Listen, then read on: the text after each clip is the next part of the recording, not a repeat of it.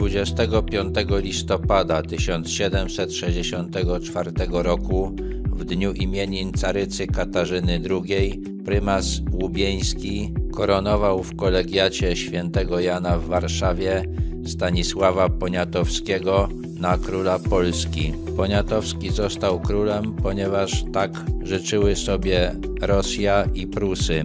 Caryca Katarzyna w liście do Fryderyka II wyjaśniła, dlaczego wybrała właśnie jego. Ze wszystkich kandydatów do polskiej korony ma najmniej możliwości osiągnięcia jej, a zatem będzie za nią najbardziej wdzięczny tym, z których rąk koronę otrzymał.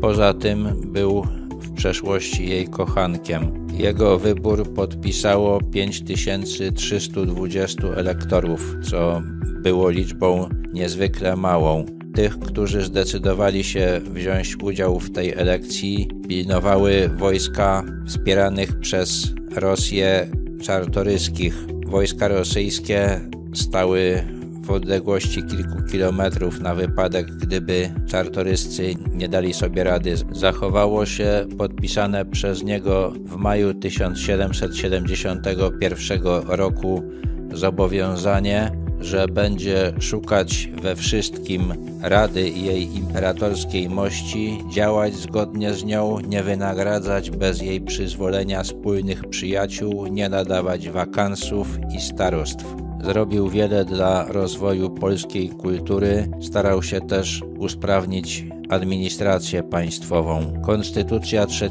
maja stwarzała możliwość, żeby jego bratanek książę Józef zapoczątkował polską dynastię i pewnie dlatego poparł ją. Gdy podczas insurekcji kościuszkowskiej zdobyto rosyjską ambasadę, okazało się, że pobierał od niej stałą pensję abdykował na żądanie carycy Katarzyny dokładnie w 31. rocznicę swojej koronacji.